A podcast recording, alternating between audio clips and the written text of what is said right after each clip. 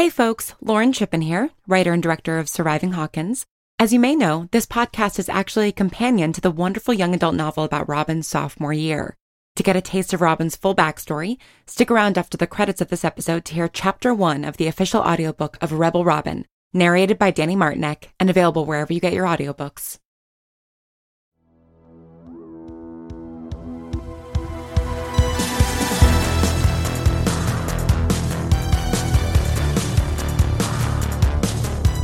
Netflix presents Surviving Hawkins, starring Maya Hawke and Sean Maher, written by Lauren Shippen.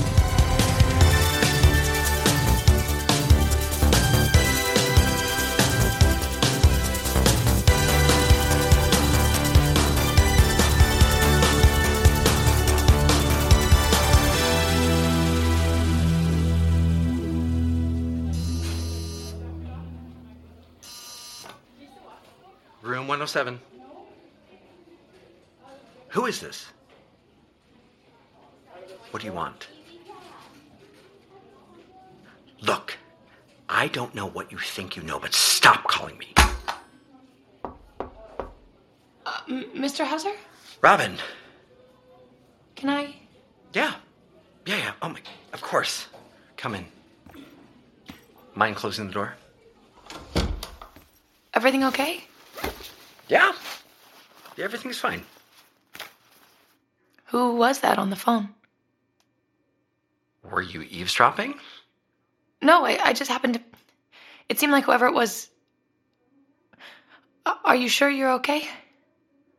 I am fine. Just a prank caller. Seriously? Who does that during school? I don't know. But I am getting very tired of it. It's happened before? On and off. What are they saying?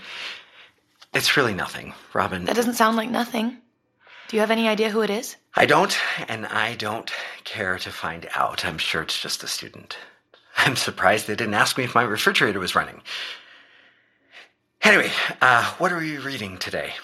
Why do you assume I'm reading something? You're always reading something. Also, you've got a book under your sandwich there. Oh. Uh, yeah, just something like. Is that Dante? yeah. In the original Italian. Well, not the original original Italian because I wouldn't know where to start with that. It- It's a more modern edition with the English and Italian side by side. I, I love the Inferno, so when I found this copy in the used bookstore, I, I couldn't resist. You really are something else, Robin Buckley. I like a challenge. Why aren't you in any advanced classes? You've seen my grades in your class. Are you saying they're good enough for junior English? Honestly, no. Exactly. But I also know that you are not actually a B student. My last report card would beg to differ. I grade on the work you give me, not the work I think you're capable of doing. And your work isn't bad. It's it's restrained. Maybe that's the best I can do. So let me ask you this. Why do you want to read Dante in Italian? I'm learning Italian. I thought you were learning French from your tapes. I am. I'm doing French, Spanish, and Italian. Of course you are. I'd love to do Russian next, but I, want to master those three before moving on to a whole other alphabet. I think you have enough on your plate. Maybe you leave that one for senior year. If you're learning Italian through your tapes, why are you reading Dante? Practice. Feels like there are probably easier ways to practice. It's not just practice. Dante wrote in Italian originally, right? That's the language he spoke, the language he thought in, so it feels like that's how his story should be read. Reading the English translation, it feels like something was missing. That's how I know How you know what? that you're capable of more. You read the Inferno in English and feel that something's missing, that something is. Restrained. Exactly. Reading your essays feel like reading a hastily put together translation, like there, there's some fundamental element of the work that's not being put to the page. Like I'm holding back? Are you? Maybe a little. Why? You could be getting straight A's in my class. You could be valedictorian in a few years if you set your mind to it. I don't want to be valedictorian. The idea of giving a speech to my entire class actually gives me hives. But what about advanced classes? You just said you like a challenge. Yeah, I find plenty of ways to challenge myself all on my own. Clearly. Is it the other kids? Not wanting to be in class with students older than you? No, it's not that. I mean, I'm already in class with kids older than me. Steve Harrington sucking at history means I get to stare at his stupid hair all year. Tell me how you really feel. Sorry, he just he bugs me. Robin, is, is Steve bullying you? Oh my god, no. He'd have to notice me to bully me, and that guy definitely has no idea who I am. Oh. I'm, I'm sorry. Don't be. I so do not want to be noticed by Steve Harrington. But that's kind of the point, I guess, uh, of not doing any advanced classes. Staying unnoticed? Right. I have to live in two worlds, you know? Nerd and slacker, dork and perm haver. Italian and English. Exactly. Dante lived in two worlds the land of the living and the land of the dead. I'm like Dante. I have to be flexible to survive. Sounds like a lot of work to keep yourself from having the things that you really want. How do you know what I want? I've been a teacher of teenagers for almost a decade. And Not all teenagers are the same, okay? I'm not moony eyed over every hapless hair pile that walks through the door. Just because everyone else is obsessed with dating and the new pop hit or whatever doesn't mean that I want those things. I am very aware of that, Robin. You gave me a whole lecture about it just the other day. Right. Sorry. What I was going to say is that I think you probably don't want to be bored to death in class. I think you actually care about learning. You mean that I'm weird, right? I thought you weren't offended by that. I'm not. Besides, you're weird too. How so? You're right, okay? I do care. I care about learning, and books, and band, and languages, and all that stuff that I'm not supposed to care about. But you care too. You do, right? Yes, I do. Mm. Well, by Hawkins High standards, that makes you a total weirdo. Does it? Absolutely. You're basically the only teacher I've ever had that actually wants to be teaching, and I'm probably one of the few students you have who actually wants to learn. Well, I, I wouldn't go that far. You said yourself that Barb cared a lot about school. Plenty of my students work very hard. Okay, but you have to say that. You're their teacher, and, and sure, there are plenty of nerds who care about doing well in school, but I don't think that's the same thing as caring about learning. No one in Hawkins has any curiosity, any imagination. Come on, do you really believe that? I mean, maybe people aren't curious about exactly what you're curious about, but is there really no one that surprised you in this school? Are, are you even trying to put that list together? yes. And I don't know. Um maybe. Maybe Tammy Thompson. How so? She's always singing to herself, completely unashamed, like she doesn't care who's listening. Almost like she wants people to listen. Well, she does do theater, after all. No, I, I know. I, I know she likes performing, but there's something about when she's singing off the stage, like like right before class or in the bathroom between periods. I don't know. It's different. The way she gets attention, the way she wants it. It's not the same as a popular kid. It's not that not that Tam is unpopular or anything, but she's kind. Like she actually does seem to care about other people and to care about things other than grades or school gossip or the new Madonna song. She's curious. Yeah. I mean, I don't know her well or anything. But I get the feeling there's something else going on there. Like, she's the kind of person who hasn't let Hawkins High strip her of all the stuff that makes people interesting. Like, she's a mystery to be solved or something. Hmm. You think I'm wrong? I didn't say that. You seem to have an opinion on everything in my life. You're telling me you don't have an opinion on this. What exactly would I be having an opinion on? Whether I should put Tam on the list. Be friends with her. Is that what we're discussing? You're the one who worked with her on our town. Don't you have an opinion about her? I'm just glad that you're finding people who interest you. And And what? there's something you're not saying. Why do you think that? You get this look on your face when someone says something stupid in class, but you have to be the diplomatic teacher about it. I don't know what you're talking about. and you have that look right now. What stupid thing did I say? You didn't say anything stupid, Robin. You never do. That's my whole point. You are curious, you're strong willed, and you want to be challenged. Which is why it's all the more baffling to me that you choose to coast by on minimum effort instead of really applying yourself. Because it's too dangerous to stand out, remember? I'm not saying you should jump into the spotlight right away. I just, I think that there are people, maybe even Tammy Thompson, who might like to hear what you think about things. Unrestrained. I know of at least one teacher of yours that enjoys it. But you're different, remember? And most people find an English translation a lot more palatable than a difficult foreign language. Isn't it tiring to have to translate yourself for people all the time? I don't know. I've gotten used to it. It's safer. You know that. And it keeps things from being too boring. If it's boredom you're trying to fend off, listen, I am happy to give you more English assignments. Gee, thanks, but I think I'll pass. Is that what you did with Barb? What? Did you give her extra assignments?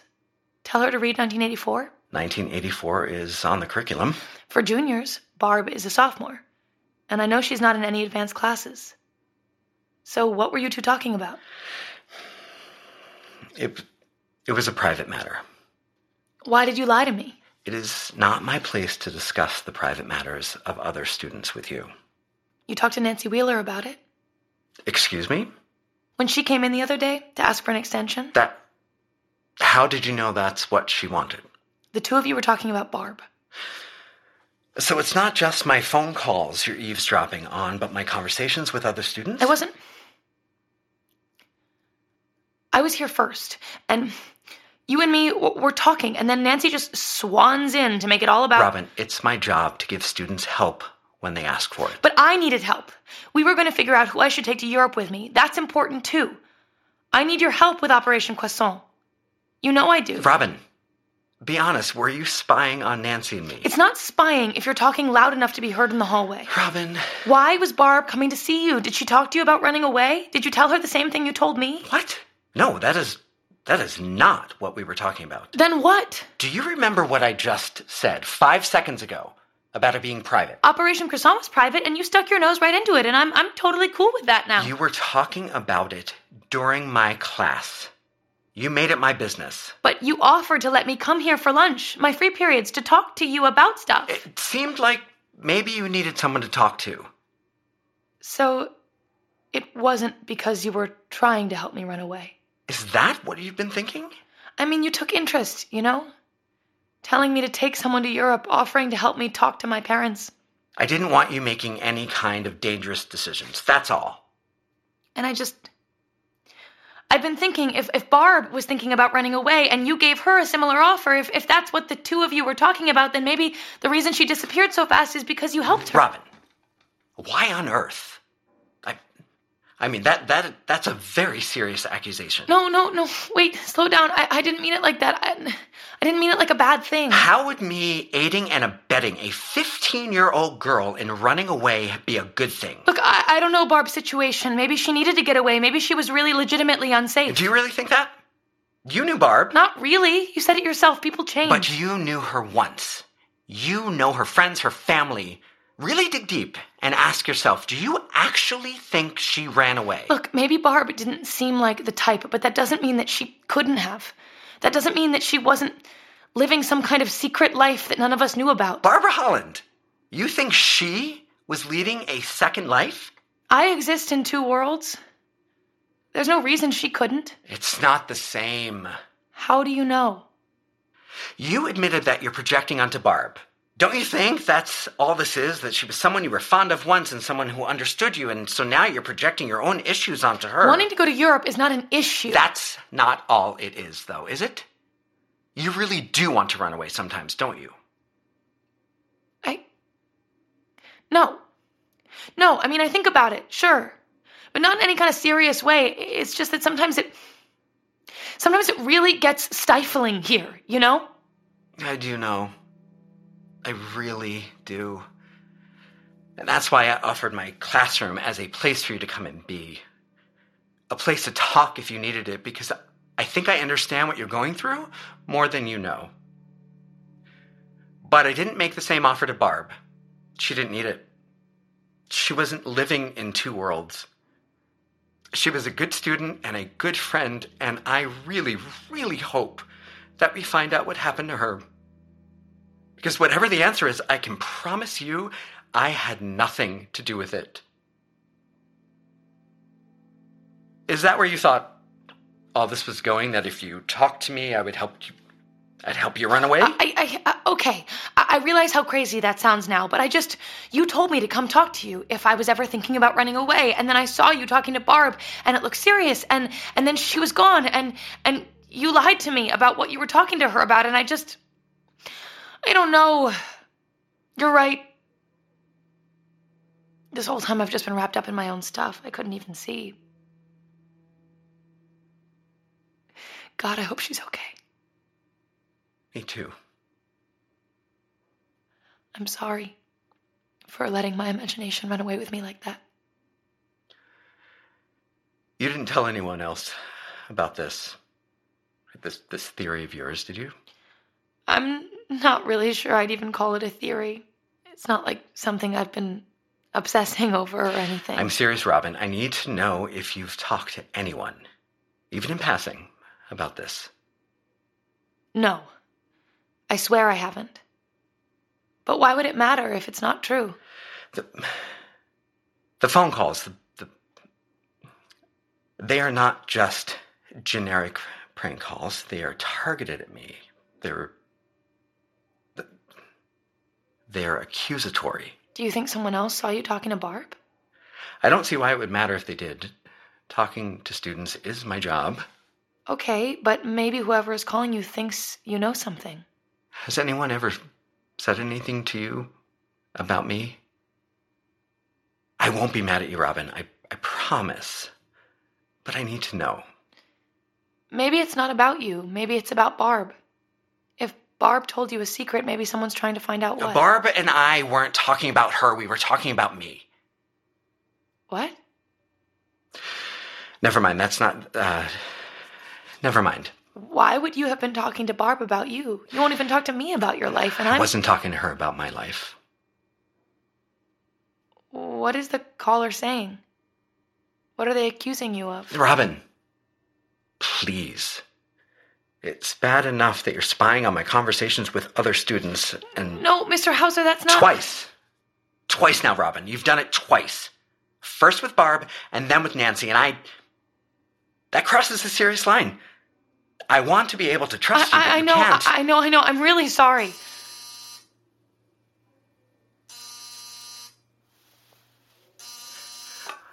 Room 107. Yes. Great. I'll be right there. Was that? That was Janice in the library. The newest issue of the Paris Review came in. Uh, there's a story in it I want to teach to the senior class, so I should probably get to photocopying. Wait, Mr. Hauser. Feel free to finish your lunch in here. Look, I'm really sorry. It's It's. fine, Robin. Forget it. Okay. We can pick this up during lunch tomorrow? I actually, um, I'm way behind on grading, so I, I think I should probably spend the rest of the week catching up before the Thanksgiving break. oh, okay. I'll see you in class.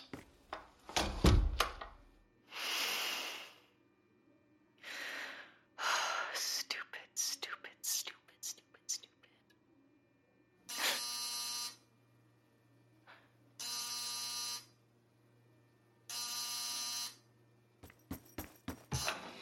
Hello? I know what you are.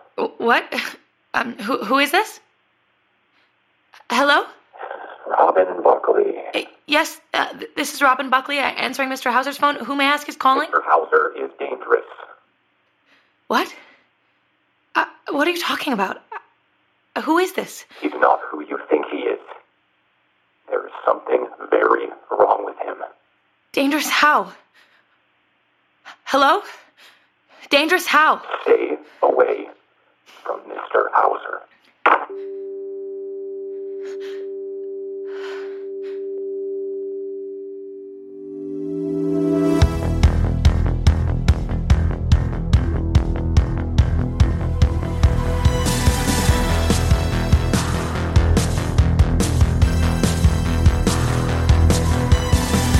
Surviving Hawkins is a production of Netflix and Atypical Artists and is a companion podcast to the novel Stranger Things Rebel Robin by A.R. Capetta from Random House Children's Books, starring Maya Hawke as Robin Buckley and Sean Maher as Mr. Hauser. Written and directed by Lauren Shippen. Editing and sound design by Brandon Grugle. Lillian Holman is our production manager. And if you haven't already, go read Rebel Robin to get the full story behind Robin's friendship with Mr. Hauser and how she managed to survive sophomore year.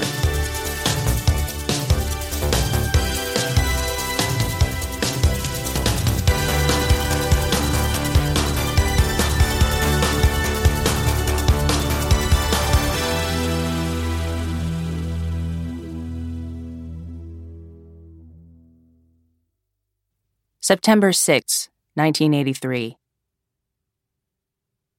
The first history class of the year hasn't even started, and I know exactly how it's going to unfold, minute by minute, period by period. I have the entire academic year pegged. At least, I swear I do, until Tammy Thompson walks in. Something about her is different. Maybe it's her hair. It used to be pin straight and red. Now it's short, tousled, and redder. It could be her smile. In freshman year, she was semi popular and at least semi fine with it. But now we're sophomores and she's got a grin that says she's determined to win friends and influence prom queen elections. Not that we can go to prom as sophomores, unless an upperclassman invites us, an event so rare and special that people in this school talk about it like it's a meteor sighting. Maybe it's the fact that when I see her, music infiltrates my brain. Soft, obnoxious music.